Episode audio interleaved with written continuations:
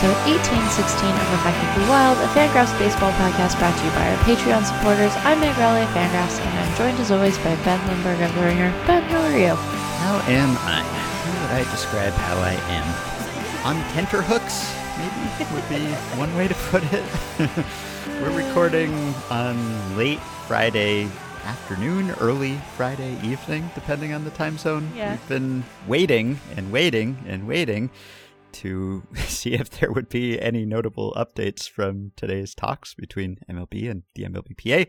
And as of yet, there have not been. If there are big updates after we speak, maybe I can slip in an update before I post this, but it seems as if there has been a busy day of meetings. It is not yet clear as we speak whether there will be any actual productive outcome from those talks, but there have been at least three or four meetings. There's a whole gaggle of reporters just stationed down there in Florida, seemingly just like observing people walking from one room to another.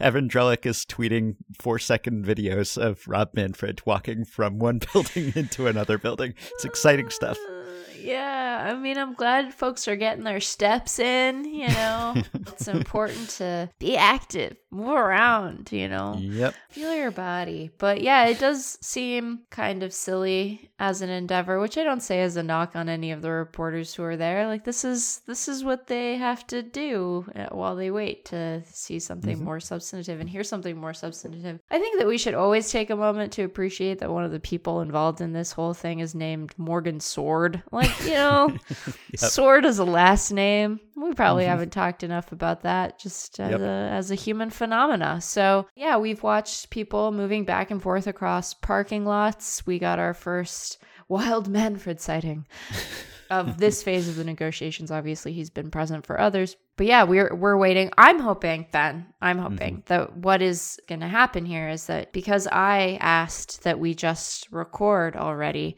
because I'm very tired, that we will record this segment and we mm-hmm. will go our separate ways. You will, I'm sure, go engage with your lovely wife and tend to your mm-hmm. daughter. I will go fall asleep on the couch. And then maybe we'll get a resolution to this whole thing and we'll feel silly for having recorded, but I think that we will have played an important role. You know, we will have contributed something to the process here. So that's what that's what I'm hoping. This is a, a document of what it was like in those hours of waiting Right. to see whether there would be a deal or Yeah. no deal forever. but Yeah. yeah, if you were to graph my level of optimism about whether there will be a season and whether that season will start on time, going back a number of months, it would probably look like one of the wilder win expectancy charts, right? Because for a while there, I was pretty optimistic. Not that I've been reporting directly on these issues, but just going off the general vibe of what people in the industry seem to think leading up to the expiration of the CBA, it seemed like ah, they'll work this out. They're not so far apart on fundamental core issues, and everyone knows how much is at stake here. So I was feeling fairly good about things, as I think many people were. Then the CBA expired, and suddenly there was no deadline anymore, and Right. it was all pretty nebulous. And then weeks and more than a month went by before MLB even made a proposal. And so, over the course of that time, my level of optimism was waning somewhat. And then, okay, they get back to the table and they're talking again. Great. But then it turns out, well, MLB is not going to budge on anything and they don't even want to discuss certain fundamental issues here. So now I'm leaning toward pessimism again. And really, like, that's even been true this week and maybe this day, even as the Uh-huh. news has trickled out. Like, just knowing going into this week, okay, well, this is crunch time. They're going to be meeting every day. Surely they will hammer something out. But then, as the exchanges happened the first few days of this week, and we're speaking on Friday, which is the fifth consecutive day of meeting, the first few days were not productive. They were talking, but the proposals back and forth, such as they were, were really just kind of the most minute cosmetic changes, barely coming close to bridging any significant gaps. And so my mood was decreasing by the day. And then now we're on this final day, or at least final day of the week, where I'm thinking, well, they're just going to pack it in and go home, maybe. And yet they have kept us riveted here by meeting all day. And so some small part of me is thinking, well, they must be meeting about something, right? Something must be getting done here. I'm trying not to allow myself to hope that that's the case. But really, like the number of meetings and the length of the meetings, uh-huh. probably deceptive, probably not all that telling. Like, I think people have taken it as a depressing sign when we get a tweet that's like, they met for two minutes and then they left. Right. But sometimes that's the way bargaining works. Like, right. you exchange your proposal and then you go back and you caucus with your group, and right. it's not necessarily a bad sign. I guess it's also not necessarily a good sign if you are meeting multiple times. Maybe the meetings are just about how little progress you're making. I don't know. But I'm just kind of hanging, you know, the whole season is hanging in the balance, and so is our mood. Yeah, I, you know, uh, these negotiations, uh, so I, I think that they're going to be a lot like baseball itself, Ben, where there's uh-huh. not a lot of action and then there's a lot of hurry up and hustle all right. You know, it's a bunch of guys walking back and forth, some of them in collared shirts. Yep. And, uh, you know, then all of a sudden you have the, the crack of the bat and we will find out just how long a season we're we're gonna get, or at least how many games we're gonna lose to start. Mm-hmm. But I don't know what my level of optimism is. I'm having a hard time experiencing any feeling right now, but tired. mm-hmm. I do imagine that regardless of how productive the meetings have necessarily been toward reaching an ultimate agreement and resolution to the negotiations that they were likely always going to be talking a lot today just because they mm-hmm. do have the pressure of the deadline that they've they've asserted for themselves on Monday or at least that the league has. Yeah. So that piece of it I would find it I guess it could we could interpret it as a very very bad sign if there were not meetings today that would yeah. be bad. But I don't know that we can necessarily feel confident that it's good. Mm-hmm. So I don't yeah. know. Does the presence of Rob Manfred make you feel better or worse?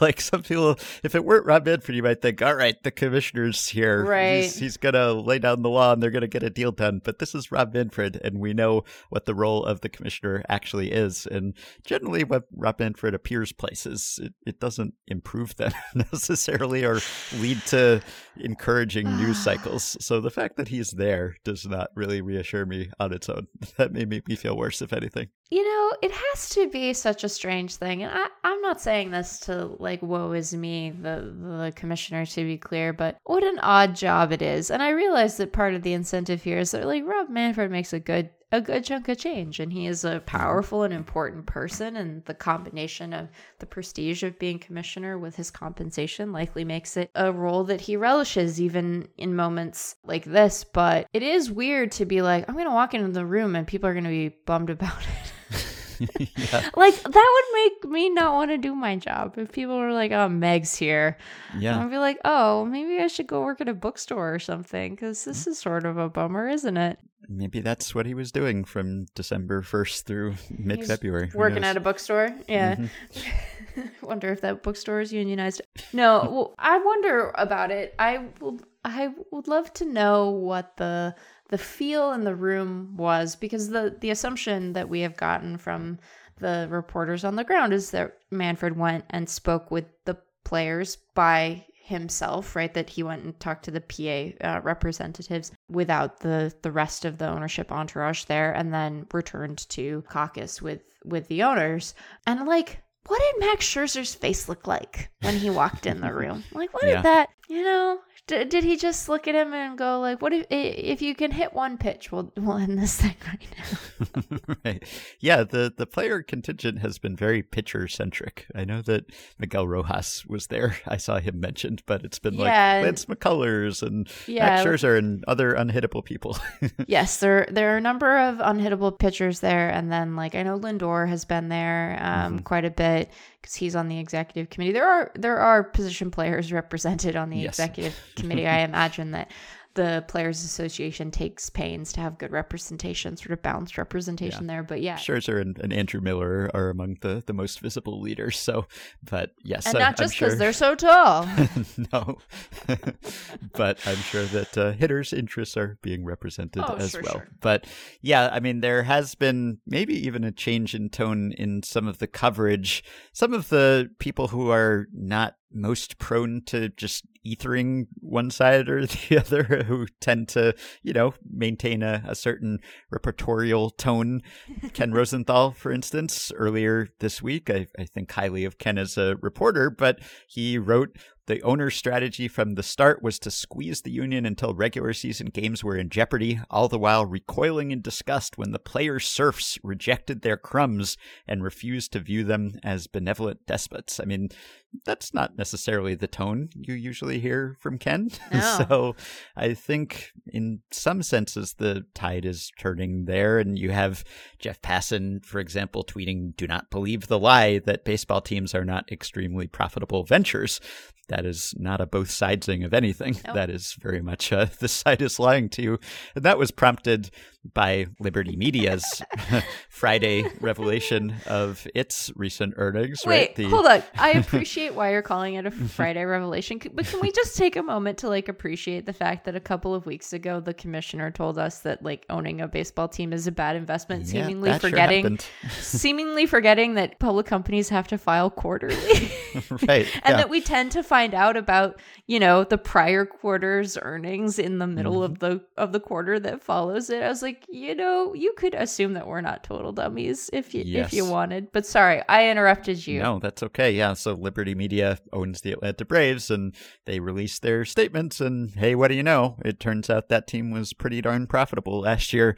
Granted, the Braves won the World Series. That will tend sure. to increase revenues, but they were profitable to the tune of a hundred plus million dollars and had previously been profitable in every year except for 2020, the right. pandemic shortened season. And this profit also came in a season when early on in the year, at least, parks were not open at full capacity and attendance was somewhat restricted. So yeah, Atlanta's doing quite well. And that probably goes for all the other teams that didn't win the World Series as well, or at least most of them. So just adding some fuel to the fire there and putting the lie to what Manfred said, just having those numbers come out. Yep. I'm sure he wasn't thrilled by the timing necessarily. It's like, what was it when there was the standoff in 2020 about starting the season, and oh yeah, right in the middle of that, there was like a giant national broadcast deal yeah. announced. it's yes. like, all right, well, yes. there's a lot of money in baseball. But sure is. Anyway, we are waiting. We are still waiting. And really, it's been discouraging to me just to see the back and forth this week because it's been just you know the smallest changes that you could make and still yep. say it's a new proposal it's like yep. you know a little bit more here and a little bit less there and that has been true for both sides although of course the owners are the ones who have refused to budge on many other core issues and are trying to further press their advantage and some of the imbalance that we've seen in yeah. revenue those atlanta earnings statements, by the way, and you know more about reading financial statements than I do, but these are just about the baseball revenue of the team and not necessarily some of the ancillary things that are associated with the team from what I understand. So maybe if anything, this could even be undershooting the amount of profit that is happening there to say nothing of the appreciation over time. But, you know, between that and between just the owners up until the time that we were speaking here, not even entertaining any cutback in the CBT and if anything, right. just the opposite. I mean, until today, at least, they hadn't even talked about that this week. It hadn't even come up. And that's like the final boss of these negotiations. Like, if you're not even talking about that, then how much hope is there? So, that has been a bit depressing just because there's been kind of a game of chicken, it seems like, where the league said February 28th or bust. That's when we have to have a deal done to start the season on time. And then further saying that if games are missed, they will not be made up, which seems like something that would also have to be bargained at, at that point right. once there is a deal, you would think. But they're taking an extremely hard line and saying, no, we're going to do the 1972. We're not going to make up any games. And if it just so happens that one team finishes half a game ahead of the other, well, tough. Yeah. I don't know that that's how it would actually play out in practice, but that is the message that they are sending.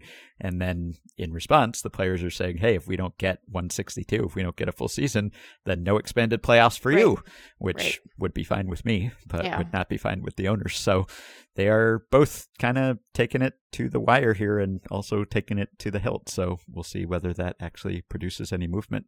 Yeah, I, I will point out that if you look in, if you actually look in the release from Liberty Media, so they just, there are two line items here, and there will be more analysis of this forthcoming at Fangraphs next week, just so everyone can keep their eyes peeled for that. But so that we know what is being accounted for here baseball revenue, so there's that line item. Baseball revenue is comprised of ballpark operations, tickets, concessions, corporate sales, retail suites, premium seat fees, and postseason, local broadcast rights, and shared Major League Baseball revenue streams, including national broadcast rights and licensing. Development revenue, which is also listed as a line item here, is derived from the Battery Atlanta mixed use facilities and primarily includes rental income. So there is an accounting of some of their non baseball specific revenues in their financials here. So, um, yeah, I just think that's important to know. We do have some sense of like what the little area around the park Mhm. is bringing in, and I'll tell you, Ben, it's it's uh, it's profitable.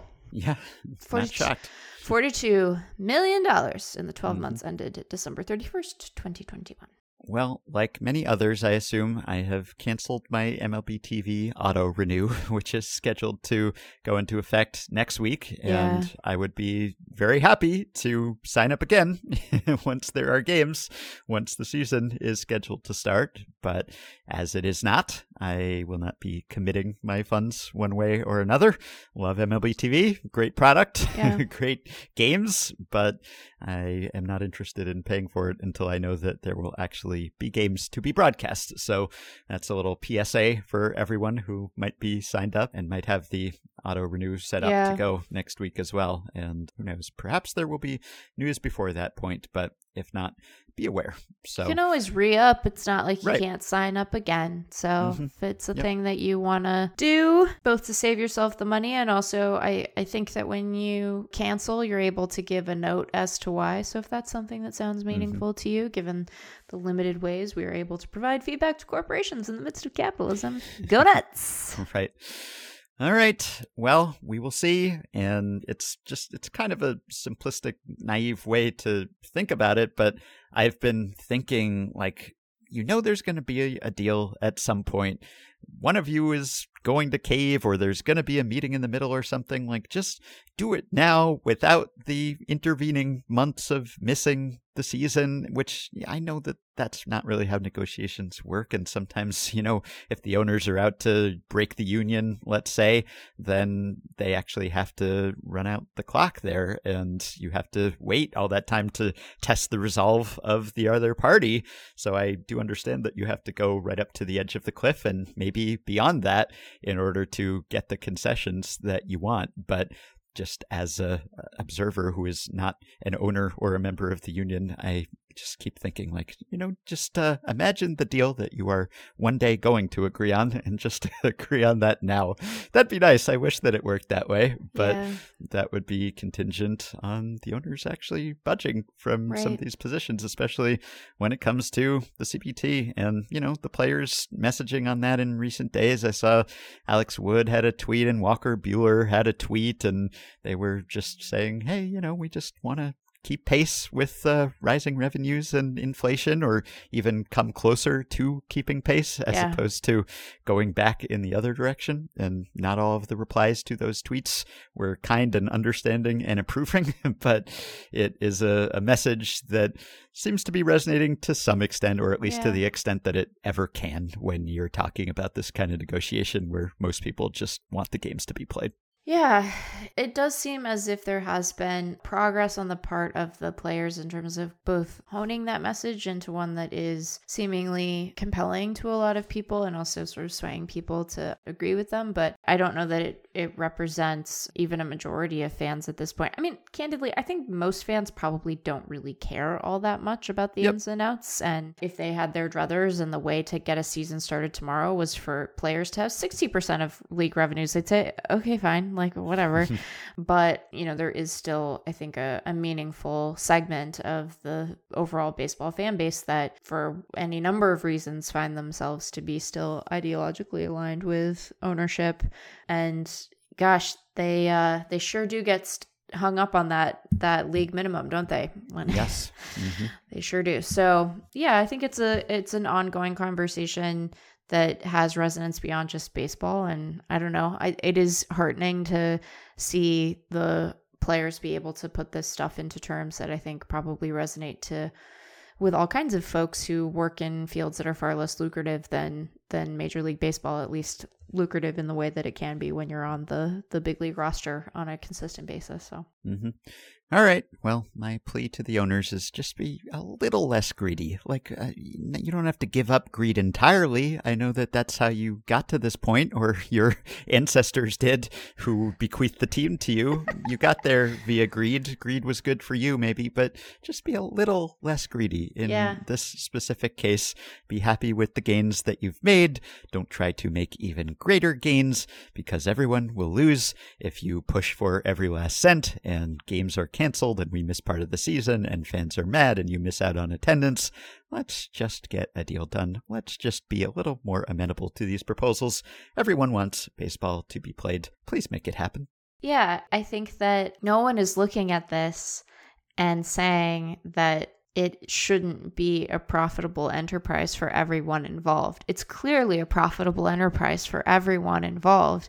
We're simply asking that the distribution of those profits align more closely with who's doing the actual production on the field versus not. So, mm-hmm. no one's saying that they have to come away poor. Well, that's not true. There are, it isn't that no one is saying that, but that doesn't seem to be the dominant thrust, put it that way, right? right? I think that what we're what we're asking for is a recognition that the thing that makes people excited about baseball is the people who play it and that should be reflected in the sort of distribution of revenue that we see. So mm-hmm. All right. Well, the assembled baseball writers are now tweeting pictures of a dog on a golf cart. So, aren't you sad that I didn't hold out and have us record later into the day? Clearly, this is going somewhere big, Ben. All they, there's a new commissioner. It's a dog. Yes, if the dog is the smoke that announces a new pope, if that's the the equivalent of a new CBA, then great. I already love dogs. That's just another reason to like them. Oh, but. Boy if there is an update before I post this, I will try to sneak something in, and uh, hopefully it'll be a good update and not a bad update. But we have a guest today. Yes. we should move on to that segment. So, the, the silver lining of the fact that spring training has not started and we are not currently doing season preview podcasts is that we do have time to talk about other issues and topics that are worthy of that time. And today we are talking to Kerry-Yo Nakagawa, who has been an activist when it comes to preserving the history of Japanese American baseball. And this is a, a timely time for this discussion because this past Saturday, February 19th, was the annual Day of Remembrance. In this case, the 80th anniversary of the executive order FDR issued in 1942 that led to the detention of about 120,000 Japanese Americans, most of whom were U.S. citizens. It is one of the disgraceful episodes in American history, yeah. and it is also tied into baseball because there was a thriving Japanese American baseball community, and that community continued and was, in some respects, even strengthened in those internment camps. And so we wanted to talk to Kerry, who has done a, a, great job of bringing that history to light and has written books about it and curated exhibits about it and has some family history that is related to that. So he is going to join us to tell us all about that history and some of those great players. And we have talked a fair amount about the Negro leagues and black baseball over the past year and a half or so. And there are some parallels here in that these were also players who were prevented from playing in affiliated ball in the majors and constructed their own leagues and their own baseball community, which was also high caliber and entertaining and very important to those communities. So it's like Ken Burns has said the story of baseball is also the story of race in America, and this is an aspect of that story. So stay tuned. We will be back in just a moment with Kerry. The order came down in the middle of March. These are our friends and our neighbors. All Japanese persons from Bainbridge must part. Let justice flow like a river. The Woodward spoke out in the Bainbridge Review. These are our friends and our neighbors. If they're coming for them, they'll be coming for you. Let justice flow like a river.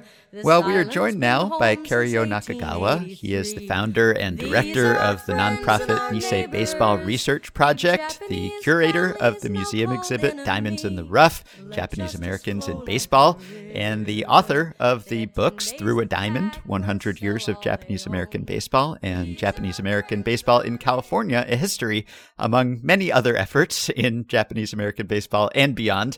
I could go on, but instead I will let you go on. So welcome to the show, Kerry. Oh, Ben, Meg, thank you so much for having me. I appreciate it. Well, we're glad to have you. And I guess we should go back to the beginning here before we get to Japanese American baseball. Maybe we can go all the way back to early Japanese baseball and talk a little bit about the origins of baseball in Japan, which of course led to it eventually coming across the Pacific as Japanese people immigrated to the US. So, how did baseball get introduced and embraced so enthusiastically in Japan?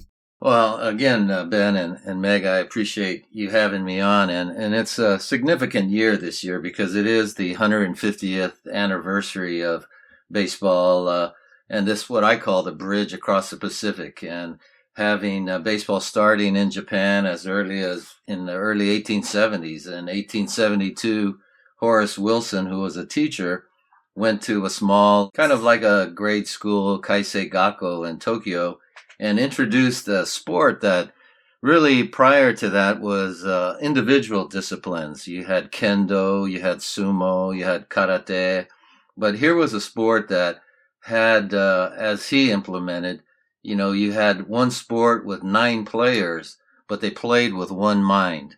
And if they could flow with this one mind and, and an aspect of all the dynamics of baseball, then it was a, a very unique team sport. And it took off like wildfire. It went from grade school to high schools to college, and and that's why in 1936 uh, it was an early start to professional baseball in Japan. And so when you really think about the dynamics of Abner Doubleday taking a bat and ball out at Cooperstown in a cow pasture in in 1839, and then we go fast forward to 1872.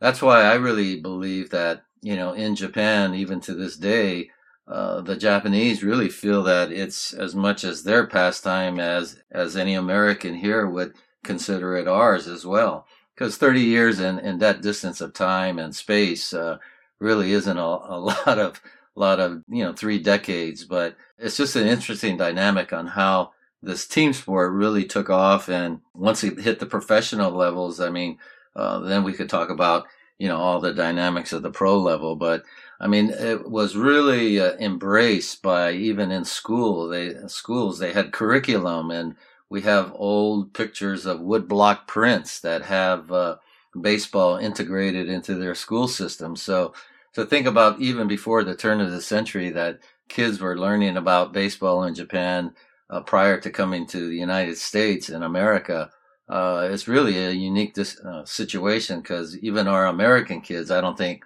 uh, before the turn of the century, we were learning about baseball in their classrooms. And, you know, anytime you adopt a new sport, you also work to transform it. Were there stylistic or strategic differences that you can point to in that early period of Japanese baseball that would have distinguished it from its American counterpart? I think if if you really look at uh, the Japanese uh, uh, dynamics of baseball and how there was such a reverence towards the game, and of course the individual disciplines, I think it carried over. You know, when you look at the ritualistic uh, start of a sumo match or the start of two uh, kendo uh, swordsmen battling each other, there's an extreme a respect for each other's level and their uh, fairness towards the game, you know, to always make sure that you respect the game. In um, karate, the same thing, you know, it's a martial arts and it's, it's such an internal spiritual art and sport as well. So I think they took that spirituality from what they had in their culture, their heritage, their upbringing, and they transform it into a team sport, which which baseball extreme reverence towards the umpires, which would be like their teachers or their senseis, as they say in Japan. Uh, an extreme respect towards the other players, like you know, in our sport here in the U.S. I mean, we don't think uh, twice about taking out the second baseman or uh, the third baseman if you want to slide and get to the base and be safe. The respect of each player's uh, uh, even your rivals. You know, they looked at it as, you know, the higher level that that player that you're facing is only going to bring out that higher level in yourself. So they really weren't considered like the enemy or, you know, an extreme negative rival. They looked at them as, as equals to help each other boost each other's performance and their uh, athleticism. So, after baseball got big in Japan, it was only natural for Japanese people who moved to the States to bring baseball with them and play it in their adopted country. So, when did that immigration begin in earnest, and what form did early Japanese American baseball take? Well, I always like to, Ben and Meg, point out to the uh, 1899 Excelsior team that was in Oahu, Hawaii and a lot of, uh, including like our family, my grandfather Hisataro Nakagawa went from Hiroshima, Japan, to the Big Island in a, in a little village called Ola, and he worked at the Puna sugarcane plantation. And there he was, it was pretty much like slave labor, seven days a week, working uh, with a diverse group of other immigrants uh, that were Asian. But on Sundays, they allowed you a few hours to either travel or to play for your plantation baseball team like my grandfather did. And so it gave the community uh, um, an outlet to cheer on their local Puna, uh, their local uh, plantation team playing other plantation teams. And in 1899, Taki Okumura, who was a, a priest in Honolulu, started the 1899 Excelsior team. Uh, it was a boys' school, and he needed uh, an outlet for them to uh, use their physicality and he was also versed uh, like most immigrants from japan on the game. And as i always talk about uh, like for instance one issei takeo suo uh, he said that putting on a baseball uniform was like putting on the american flag. And as much research that i have been doing i, I really take it another step further. I think not only did, did they want to prove their Americanism, they wanted to prove as an immigrant from Japan, or if you were from Ireland, if you were from, uh, you know, Cuba, or whatever country you came from, uh, Italy, you wanted to prove that you were the best in this sport. And that's the unique part about baseball uh, now, and even you know, in the turn of the century is that it's very black and white. Maybe outside the lines, you can't communicate with that immigrant, uh, diverse uh, a person that you are talking with, but inside the line, the the rules and the game is very black and white. If you have the, you know, five tools and you have the passion, uh, and you could play at it at a, at its highest level, then you'll gain immediate respect uh, despite your faith,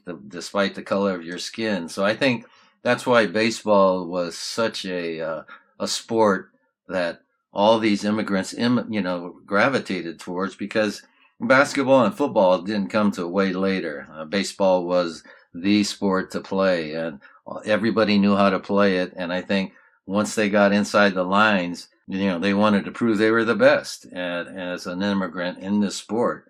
Now, outside the lines, it got a lot more blurrier, and faith and the color of your skin uh, did make a difference. Uh, but inside the lines, uh, as it is today, uh, it's become almost an international sport. Uh, I think that's the beauty of of the, of the game as as well as today. Yeah, I was going to ask if we have any sort of records or accounts from that period from um, some of these immigrant communities themselves, because I would imagine that negotiating and navigating your identity in a new place where you do have this, you know, game that that links you back to your home country and is also central to the culture of the country that you've immigrated to does sort of ground you in it, but also might present challenges as folks play baseball a little bit differently here and the style might shift. So, do we have any accounts from that period of how people were sort of navigating that transition for themselves? Well, Meg, I, I think about the uh, early Frank Fukuda, who was an Issei, and he started in, in Seattle, Washington, the Seattle Asahi. And he went in 1914 with his team, and they made these goodwill ambassadors. I call them our American ambassadors uh, to the game as early as 1914. Then they went back to Japan in 1918, and then in 21. Then my uncle Johnny and his Nisei teammates went in 1924 and 27 and then 37.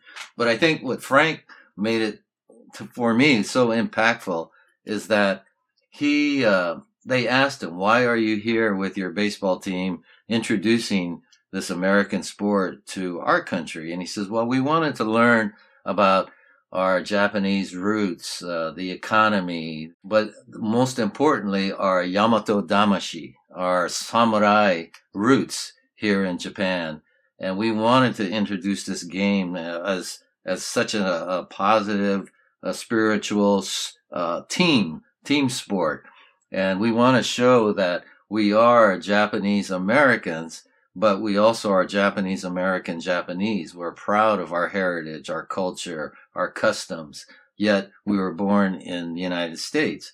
And I think maybe all the immigrants felt this way, you know, to return to their roots, their home country, but to also be interested in the dynamics of their roots because being American born, you know, we're used to uh, all the Americanisms that were brought towards us and were born into but then to travel back to our countries, uh, the home countries, and to see how uh, the natives uh, uh approach the game, I think they all had that kind of same disposition to to really understand where they came from, uh, even though they were Americans.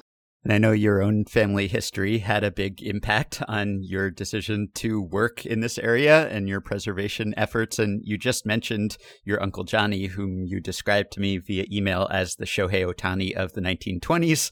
We love Shohei around here, so I have to hear more about your Uncle Johnny, please. well, you know, uh, I'm so proud that, you know, we have four generations of, of baseball in our family and, and possibly with our Will the Thrill, who's four now possibly five. And, you know, to see my, our grandfather uh, play uh, plantation baseball. And then he came to the mainland in California in um, 1886. So he was one of the first the wave of, of uh, Japanese Americans from Hawaii to, to come with this love of the game and introduce it to his sons. My, my dad was born in 1905, my uncle Johnny in, in 1900 and, and actually in Ola, but our Uncle Johnny, you know, he was the Nisei Babe Ruth. He was a left-handed pitcher.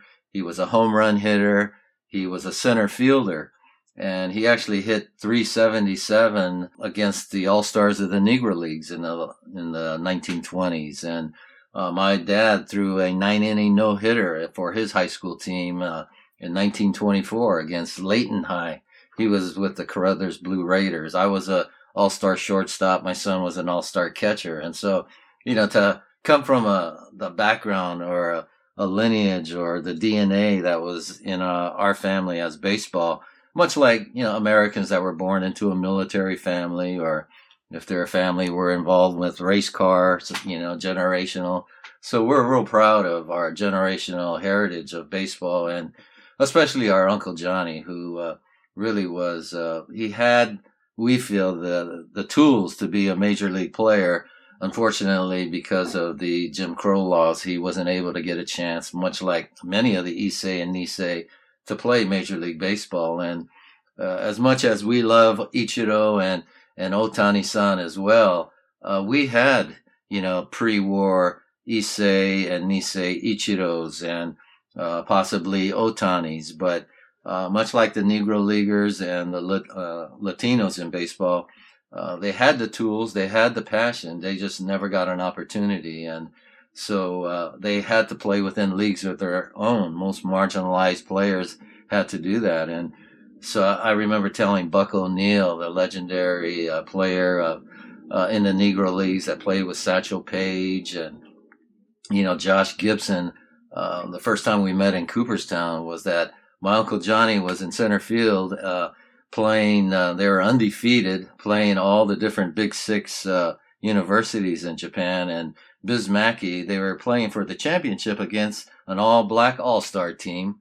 And Biz Mackey was one of the greatest catchers uh, for the Negro Leagues. He came up to bat.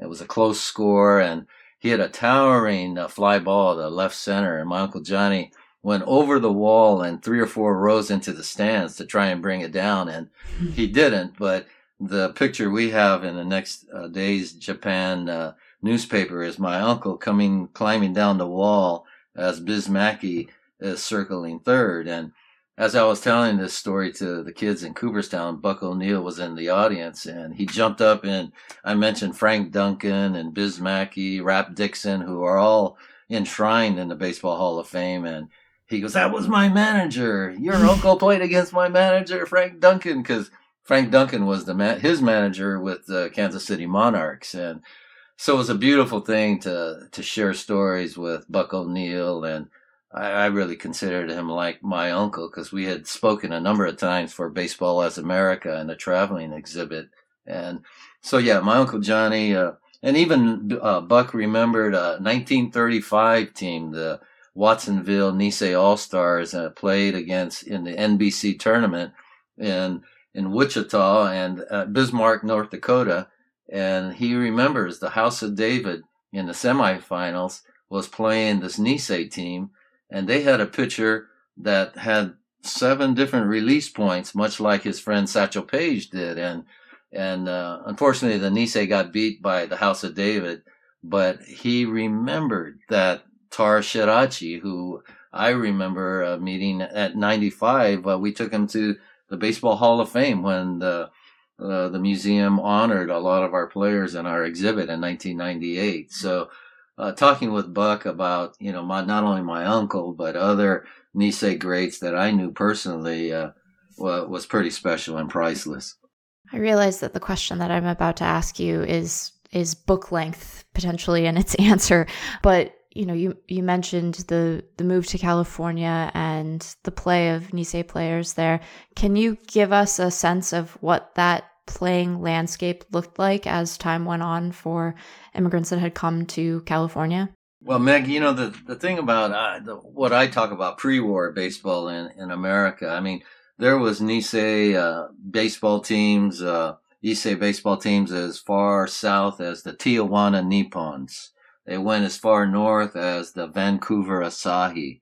It went as far east as the Nebraska Nisei, and as far west as the Hawaiian Islands, which was a whole another baseball world in itself. And then I, I think about the Japan Baseball Hall of Fame. I mean, we have Hisashi Koshimoto, who's in the enshrined in the Baseball Hall of Fame in Japan. He was a legendary manager for the Keio college team uh, Tadashi Bozo Wakabayashi, also from Hawaii, uh, became, he was much like Satchel Paige too, had six or seven different release points. Uh, Wally Yonamine, uh, played for the inaugural, 1947 uh, 49ers football team and then was with the uh, San Francisco Seals with Lefty O'Doul and then helped the Tokyo Giants win four world championships. He was kind of like our Jackie Robinson in Japan. In the beginning was you know, very much, uh, he was pelted with coins and told to go home, a, a gaijin foreigner.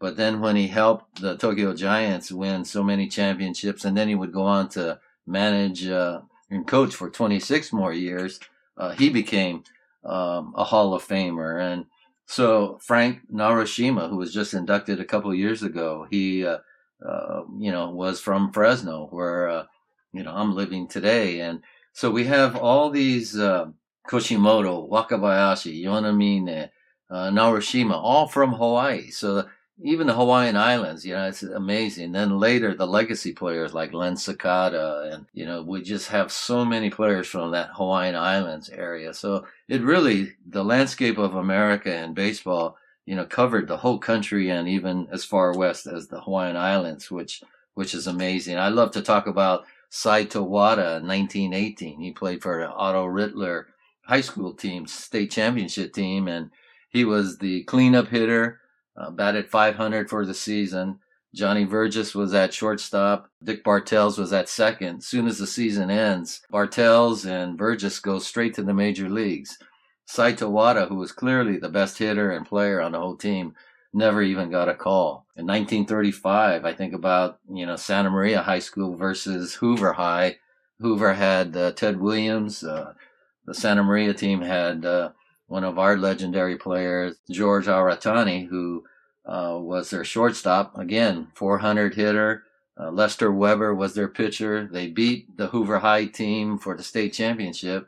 Lester goes straight to the majors, and and Aratani never gets a call. So it's unfortunate. We had great players. We had, you know, they had again the uh, the tools to play at that level, but uh, they just never got an opportunity at a major league level, so they played uh, as great as they could in leagues of their own.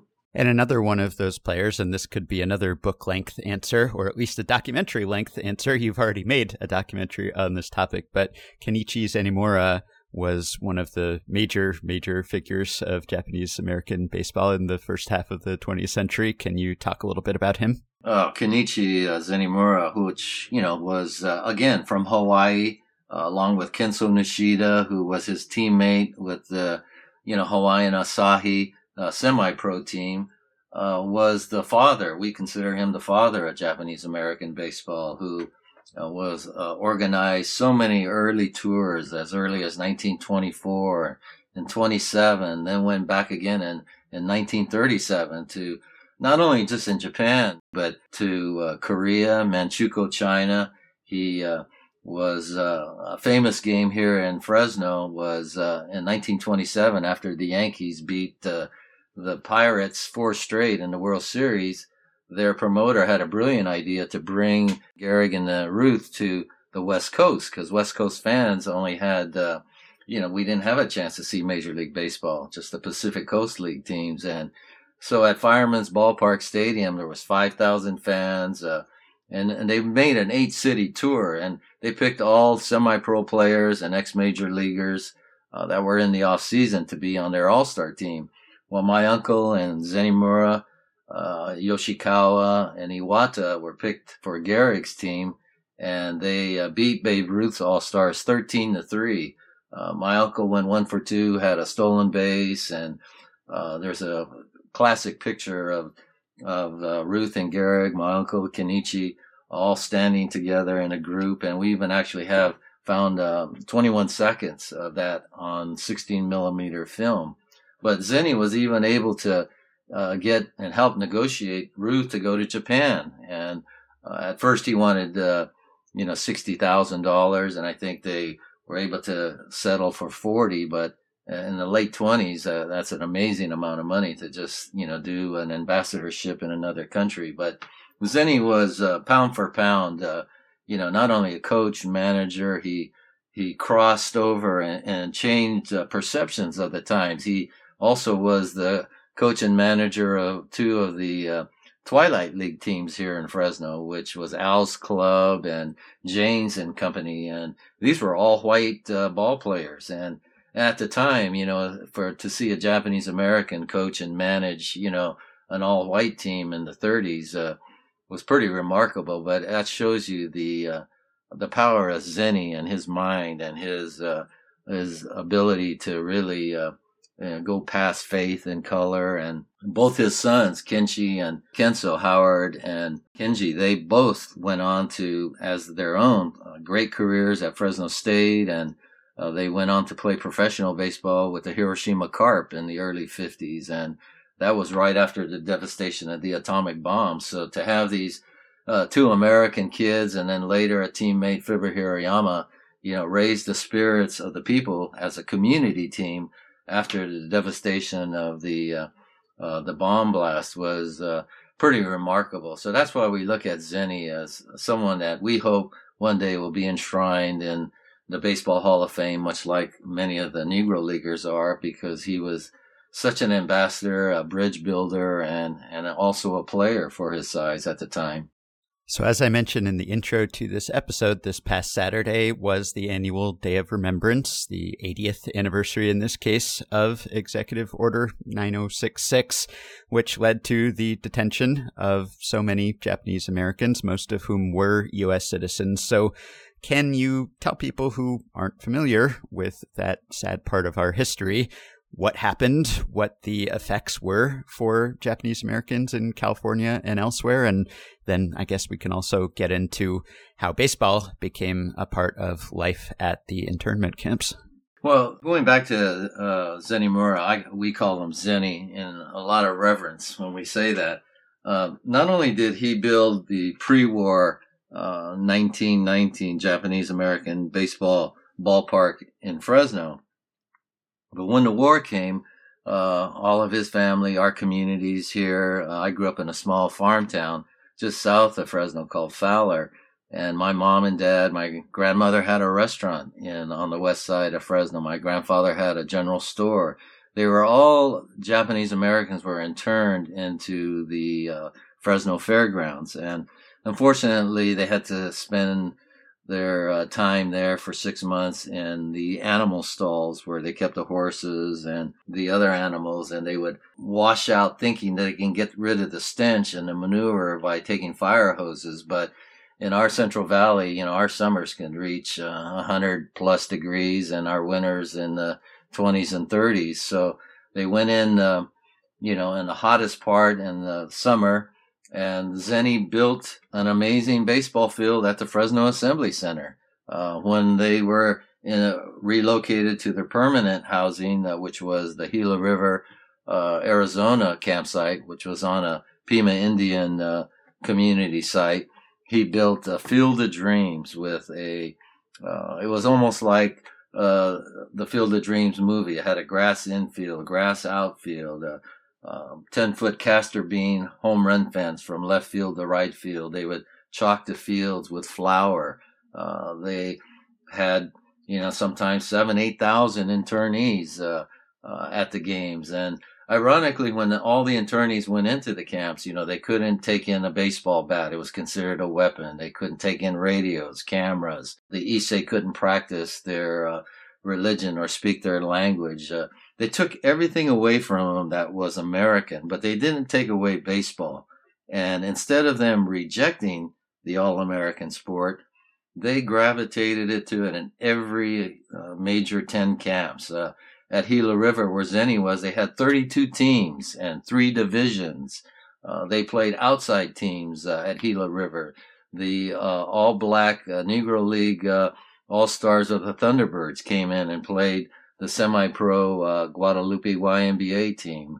The Tucson Badgers came in from Tucson's a three-time state championship baseball team came in and played Zenimura's high school all-stars and Tucson Badgers hadn't been beaten in 52 games. Uh, I had a pitcher, Lowell Bailey, that had a 0.00 ERA, and it was 10-10 in the 10th inning, bases loaded for the Eagles, the camp team. Uh, Harvey Zenimura comes up, takes three straight balls, two straight strikes, and on the sixth pitch, rips uh, a line drive past the third baseman to win it for them 11 to 10 in 10 innings. And so it was like David against Goliath, yet the high school team uh, of the Eagles actually won. And, you know, we have examples at Moon Karima throwing a 6-0 shutout against Arkansas A&M at the Jerome, Arkansas camp. And so in each camp, uh, you could see uh, that the ball players, you know, even though they were denied a shot at at getting to uh, Major League Baseball, and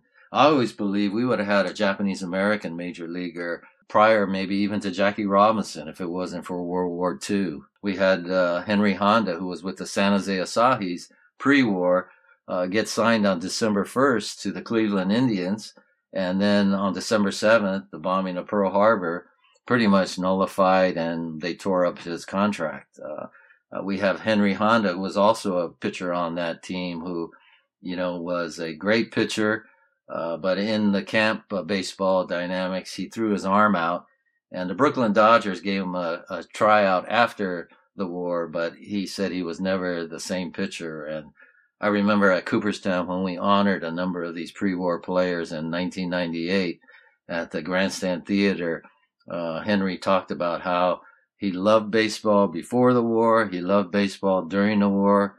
Uh, but today being honored with his fellow peers and ball players at the museum was the greatest uh, moment of his life. And I remember saying, well, Henry, but what about your kids and your grandkids? He goes, Kerry, today's the greatest day of my life. so it shows you how much, you know, the game really meant to these players that even though they had the tools and they had the desire and passion, they just never got that major league opportunity. Ben mentioned and you've talked about sort of your your role in helping to preserve that history in at the Baseball Hall of Fame. I wonder if you could talk about that process and whether it's, you know, gathering actual artifacts from that time or speaking to folks who played baseball while interned in the camps, how you have gone about and how the folks who have assisted in your research have gone about preserving that chapter. Well, we always, uh, Meg and uh, Ben, we consider even uh, to this day, you know, uh, it, our Japanese Americans baseball is kind of a hidden legacy and a missing chapter in American baseball history. Although our Diamonds in the Rough exhibit was at the Baseball Hall of Fame in 1998, you know, that was, uh, you know, 22 years ago. And, you know, to see the, uh, exhibits of the pride and the passion, the Negro Leagues uh, in baseball, the All American Girls, uh, Latinos in baseball. We know that Ichiro is going to be probably a first line ballot, uh, you know, acceptance of the enshrinement in 2024, I believe. Um, but we look at Otani san and, and Ichiro as uh, you know, they're standing on the shoulders of these Issei and Nisei ball players that, yeah. you know, made these early ambassador tours. And so we're hopeful that one day we can get our exhibit that was there in 98, which was just temporary, permanently there into the museum. And, you know, much like when I talked with Buck O'Neill, you know, he was really responsible for getting 17 of the Negro Leaguers enshrined, and yet he didn't make it his his first round. He lost by a few votes. And so we're very hopeful. You know, we're not asking for, you know, 17 Japanese American ball players, but we certainly would love to have a few of ours recognized and enshrined at some point and even have Major League Baseball recognize our, our ball players and our history. Uh, in 2023, we have the 1903 San Francisco Fuji Athletic Club team. Uh,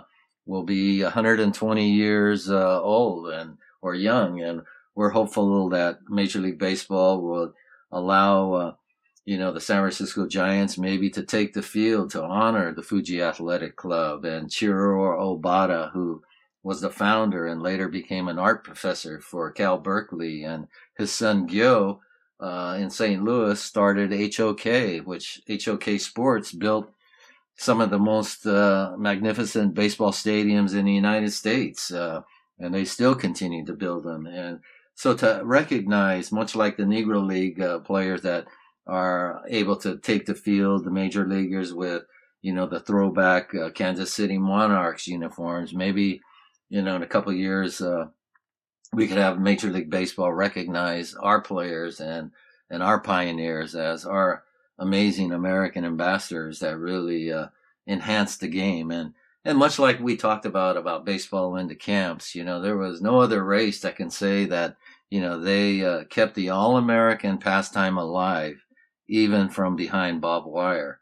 And so that's one of the things we want to recognize, as well as the uh, the hardships and the sacrifice that you know their constitutional rights were taken away, the civil liberties. Uh, everything pretty much that they identified with, but they didn't take away baseball and they really uh, gravitated it towards it, and the irony and, and kind of the uh, if you were a baseball player, the amnesty that you got, you know, to go from Gila River, Arizona, all the way to Heart Mountain, Wyoming, to play another baseball team. If you had a relative that passed away outside the camp, you couldn't leave the barbed wire or your count, you know, the confines of the of the concentration camp. But by having a being a baseball player, it gave this this amnesty where you could go thousands of miles to play another team, camp team, and that Heart Mountain team in Amache, Colorado came to Gila River. So all these ironies of war and uh, all the different ball players were hopeful that at some point, uh, you know, they can get on the uh, baseball history bus, much like the rest of the marginalized players have done. And I'd imagine that even for the non players in the camp, baseball must have been pretty important just for entertainment purposes, for maintaining morale, because as you said, your movement was impeded. You couldn't go anywhere, and there were only so many things you could do to pass the time, I suppose. And so having baseball for recreational purposes must have been vital. Oh, so vital. Uh, even the women, the mothers would uh, take the mattress ticking that was on the uh, mattresses that were striped and make baseball uniforms or sliding pads or you know they sometimes there would be uh, imagine seven eight thousand uh, internees watching a game like against the tucson badgers and the gila river eagles and the way i always pointed out if you see images of the the barracks and the camps, you know, they were 20 feet by 100, uh, separated by a rope in quadrants, um, depending on the size of your family. So where would you rather be in that searing 120 degree heat in a barrack or out at the baseball field cheering on your favorite player or your community team and you know they in the desert wastelands they could practically play year round so it really enhanced the athletic ability of the players, but I think more importantly, it, it gave them a, uh, created a social and positive atmosphere. It, it fostered their skill level year round. It gave them self esteem, uh, even under the uh, harsh conditions of the desert life. And, you know, even, uh, you know, as I mentioned, you know, if you weren't even a player, at least you can be there. And if you look at some of these images, they're eight or nine deep from the stands all the way around, uh, from left to center to right field. And the Issei would even bet on some of the games. And there's, uh, you know, a lot of uh, oral histories where the Issei would run up to the uh, ball player who would hit a walk-off home run. And as he's circling third base, they're trying to stuff $1 bills into his pocket before he got to home plate because they were able to win. Uh, I think about Zeni, who uh, raised two thousand dollars in cash to help support the the 32 teams that they had inside the camp. So it it really was, uh, you know, their uh, national pastime, even if it was behind barbed wire. I wonder if you can talk a little bit about the work you've done to build curriculum around those experiences. I know that you've assisted in the creation of two curriculum guides to try to sort of marry the experiences of playing baseball in the internment camps with students to broaden their understanding of what was happening to Japanese Americans at the time. How how have those curriculums been met from teachers and students, and what are some of the things that they've perhaps been surprised by uh, in their experience as they've gone through them? Yeah, thank you, Meg and Ben, for mentioning that because it, it really, for us, the educational components to uh, as I talk about, you know, 70% of this country is still unaware that Japanese Americans were interned. And so to have, uh, you know, uh, curriculum guides, uh, we developed, co-produced two with uh, Stanford University SPICE organization and, and Dr. Uh, Gary Mukai, who has always been supported of all the different dynamics of, of the curriculum of the ball players, teaching with the students. We, you know, I consider myself a multimedia person, and and that's how it really began. With uh, you know, it started with our exhibit Diamonds in the Rough, and it started in an art museum in Fresno, and then ended up going around the country to the Baseball Hall of Fame at, at Cooperstown, and even uh, internationally to the Baseball Hall of Fame in Tokyo in Japan. And so, to make the exhibit more interactive, I recruited our godpapa, Noriyuki Pat Morita, who you and most of your audience would know as Mr. Miyagi, to help uh, on a documentary to make our exhibit more interactive. So uh, Pat became our uh, on-camera host, our narrator. He helped me write the doc, and then from the documentary, it went to uh, the curriculums with Stanford University, which are history standardized, so that any teacher that teaches however much time they have, they will get credit for it. And I always knew, uh, Meg and Ben, that there was a uh, dramatic narrative here as as as the project kept rolling, and so we were able to uh, develop and and produce a movie, American Pastime, which really is a tribute to the. Our uncle was uh, with E Company with Senator Inoue, and they helped save the Lost Battalion in France uh, when no other American uh, unit had been uh, considered a lost battalion. So we wanted to honor the spirit of the uh, teenage boys that volunteered out of the camps to fight for our country. And then they went on to become the most decorated in the history of World War II.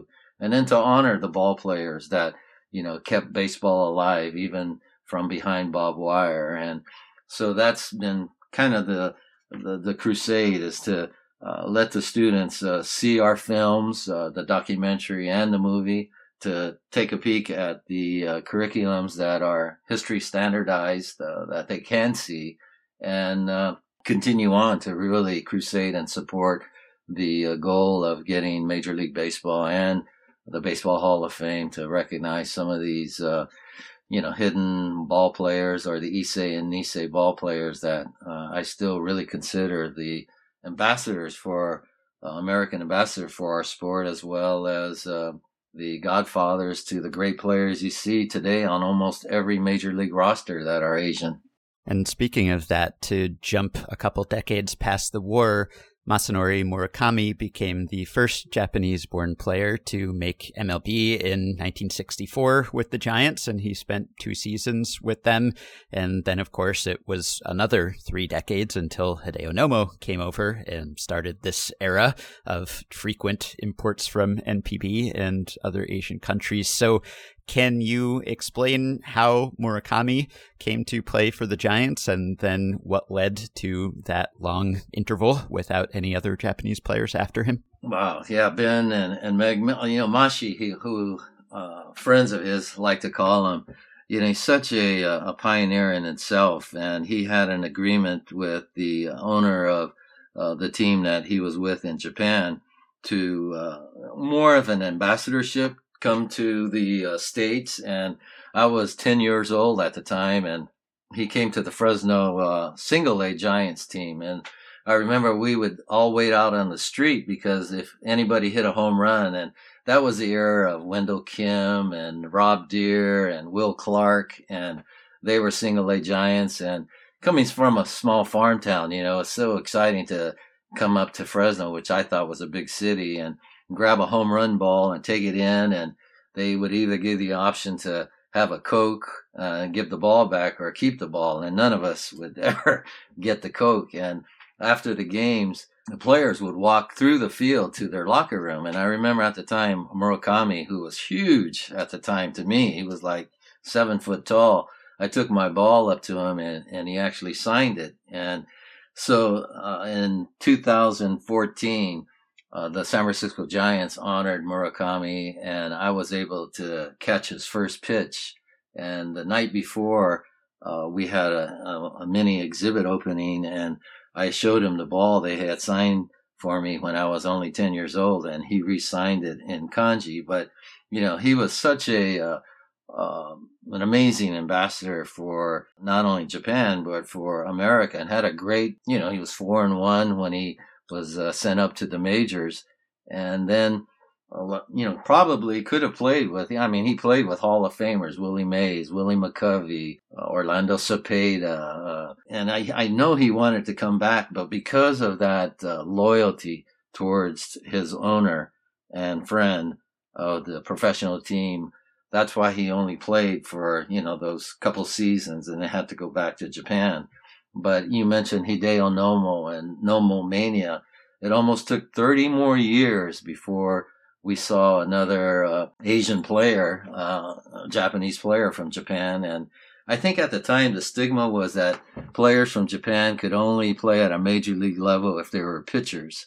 And so that's why, to me, I'm so proud to know and have like a, a person like Ryan Kurosaki, uh, Len Sakata, who broke down those barriers as infielders. And, but again, it took another 30 years for Len to break through. I mean, he was on the 1983 uh, World Series Orioles team. And Len Sakata, I mean, uh, Ryan Kurosaki was a pitcher for St. Louis. He played with Lou Brock and Bob Gibson. But yeah, why was there such a long gap, Ben and Meg? I, I still don't understand that, but I do know from Mashi's standpoint, um, it was sad for him because he really wanted to stay and play, you know, with his teammates uh, like Gaylord Perry and Cepeda and Mays and Marichal, but you know he felt this obligation to his team back in Japan, so he uh, honored it. I meant to ask one more World War II era question. You mentioned the Vancouver Asahi, and there is a documentary about them that I think you can stream online for free, and we'll link to that on our show page. It's called Sleeping Tigers, but Japanese Canadians were interned too for the same reasons. Can you talk a little bit about the history of that team? Well, the again, as I mentioned, the uh, Asahi there. I always like with any of our projects, well, our Nisei Baseball Research Project is to break down barriers and and change perceptions. And you know, the perceptions for the Asahi in Vancouver was that yeah, they're they're uh, you know pretty much a marginalized group, and I'm not saying it was a hostile situation growing up, but by the time the Asahis finally uh, gathered and they were such an early pre-war team, they uh, were really uh, embraced by the community uh, di- and diverse communities, and they were such great ball players uh, uh, that they really broke down, you know, huge barriers for the Japanese Canadians and. And again, that's kind of a, as you mentioned, Ben, a, a story that hardly anybody knows about, but they only think about you know, Japanese Americans only in California, Oregon, and Washington that were rounded up. But in Canada also, you know, the, they were uh, pretty much, in fact, I'm going to be doing a, a talk and they're going to show our film American Pastime with the Bainbridge Art Museum in, uh, in March. And on the 80th anniversary, which is uh, on the 30th, they were the Bainbridge uh, Island Nisei were rounded up first. Yeah. So it, it really shows uh, through the prism of baseball, much like an onion skin, you hook everyone with both genders, men and women, with baseball. But as you unravel that onion skin, we can get into a lot more serious issues and and in more depth with uh, some of the dynamics that brought that to fruition. So I'm very proud that you know we're able to kind of uh, through the lens and prism of baseball uh, not only talk about the game, but all the conditions and the aspects, much like the Asahi, much like, you know, whether you're in Vancouver, uh, most people don't realize that even in Peru, Japanese Peruvians were used as a hostage exchange during World War II, and and many of them never even got reparations. So uh, there's so many different tentacles to what we're talking about, but uh, when it really comes down to it, it starts with the sport and baseball in itself. Well, before we let you go, can you please plug any of your work? Tell people where they can learn more about these subjects and this history, how they can support the NBRP and anything else you're working on. Oh, well, thank you, uh, Ben and Meg. Uh, you know, uh, as I mentioned, you know, uh, our uh, parts of our diamonds exhibit and artifacts uh, and our documentary is going to be shown at the Mesa, Arizona Heritage Museum starting uh, this Monday, March 1st. Uh, the Bainbridge Art Museum are screening American Pastime on March 15th. Uh, I'll be giving a talk on uh, March 30th, which is the exact day of the 80th anniversary of the Bainbridge Island uh, Japanese American community being rounded up. you know, Hall of Famer, broadcaster Marty Lurie, his website, AmericanInnings.org, gave us an opportunity to share about baseball in the camps. You know, Bill Staples uh, has a wonderful, he's an author, Negro Leagues and Nisei Leagues historian. Uh, he has uh, billstaples.blogspot.com. Our personal Nisei Baseball Research Project, if you're interested, is www.niseibaseball.com. And on Facebook, we're at Nisei Baseball Research Project. So those are some of the shameless plugs right now. But, uh, but thank you so much, Ben and, and Meg, for uh, giving us an opportunity to really share our stories. And in the spirit of all the Issei and Nisei ball players, uh, I know that uh, they're very much proud too that we're carrying on this legacy. Well, we appreciate all of your efforts and your time today. So we have been talking to Kerry-Yo Nakagawa. Please check out the show page for links to a lot of the topics we've been talking about today. But thank you so much for coming on and sharing this history. We really appreciate it. Thank you. Take care. Well, the good news is that our intro to this episode was not rendered horribly out of date by big news out of the MLB and MLBPA meetings. The bad news is that there's no CBA and seemingly not a ton of progress toward one. I'll read you some selected tweets from baseball writers who were on the scene. Evan Drellich said, A little progress. MLB players made gains today in one area, amateur draft order slash lottery. MLB made a proposal on it. Players countered in same day. Not done yet, but there is optimism. Rob Manfred met with Tony Clark one on one. Manfred did not meet with players. They'll meet tomorrow. Jesse Rogers of ESPN said the sides made progress on the draft. They might be able to close that out soon, but there's still a ton of work to do. Michael Silverman of the Boston Globe sides made progress today on draft order. There's hope that issue can be resolved soon. No movement on the significant issues that remain. Manfred met one on one with Tony Clark. Manfred's initiative talk again Saturday. Chelsea Janes of the Washington Post today yielded enough progress on draft order issue that they are close to agreeing on that issue and closing it out. Not quite there yet, though, per person involved, and they might start talking earlier tomorrow. Manfred, who has not been in the room for months, did not meet with players, instead, met one on one with Tony Clark. Any progress feels like a lot of progress. We'll see if momentum builds. It's true, it does feel good that they're agreeing on something. Not so great, though, that they have not really even discussed the biggest sticking point, which is going to require some significant movement in order for a deal to get done. A draft lottery is just so insignificant in baseball compared to other sports and also compared to the other issues at stake in the CBA. Teams don't tank for better draft picks primarily. It might be a nice perk, but to the extent that teams are uncompetitive or less competitive than they could be, it's because they can make money without competing. It's not like in the NFL or the NBA where there's some sufficient incentive to tank for a number one pick. Not so much in baseball. I don't know whether the players see things that way, but to me it seems sort of like a peripheral issue, and I don't know how much progress there would actually augur progress on minimum salaries or payroll taxes. And as I speak here, the MLB imposed deadline is about three days away. Let's hope the owners come to their senses, have a big breakthrough this weekend, make like a procrastinating college student finishing a term paper the day before it's due. Maybe it'll come down to the deadline and disaster will be averted. I will remain on tenterhooks for now. That'll do it for today and for this week. Thanks as always for listening, and thanks very much to Kerry for joining us. Did want to clarify a couple things he mentioned. He referred to the idea that Abner Doubleday invented baseball. That's pretty widely understood now to have mostly been a myth. If you want to read more about the 19th century development of the game, you could check out episode 858 when John Thorn came on to talk to us about Doc Adams and the evolution of the game during that period. I should also note that when Kerry was talking about some Negro Leagues players, he mentioned Biz Mackey and Frank Duncan and Rap Dixon and said that they were in the Hall of Fame. Biz Mackey is in the Hall of Fame in Cooperstown. Duncan and Dixon are not as of yet, although Dixon actually leads the list of recommended candidates that was produced by the 42 for 21 committee. That was episode 1785 if you want to check that one out, but Dixon is an overqualified candidate. You can support Effectively Wild on Patreon by going to patreon.com slash effectivelywild. The following five listeners have already signed up and pledged some monthly or yearly amount to help keep the podcast going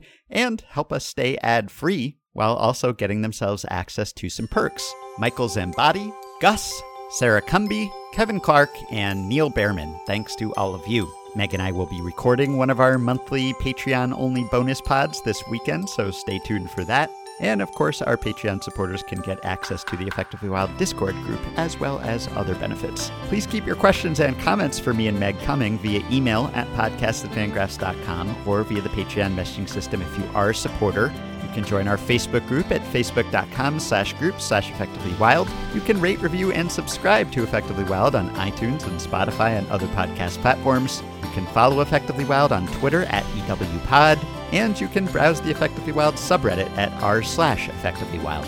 Thanks as always to Dylan Higgins for his editing and production assistance this week. Normally I say we hope you have a wonderful weekend. Most people would probably settle for a decent weekend, a non unnerving weekend, whatever weekend you'd hope to have. We hope that you have it, and we will be back to talk to you early next week.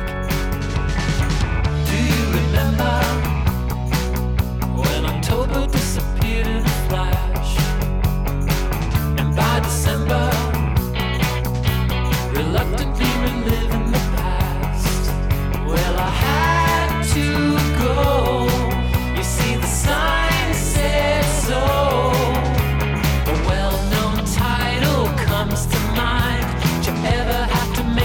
mine.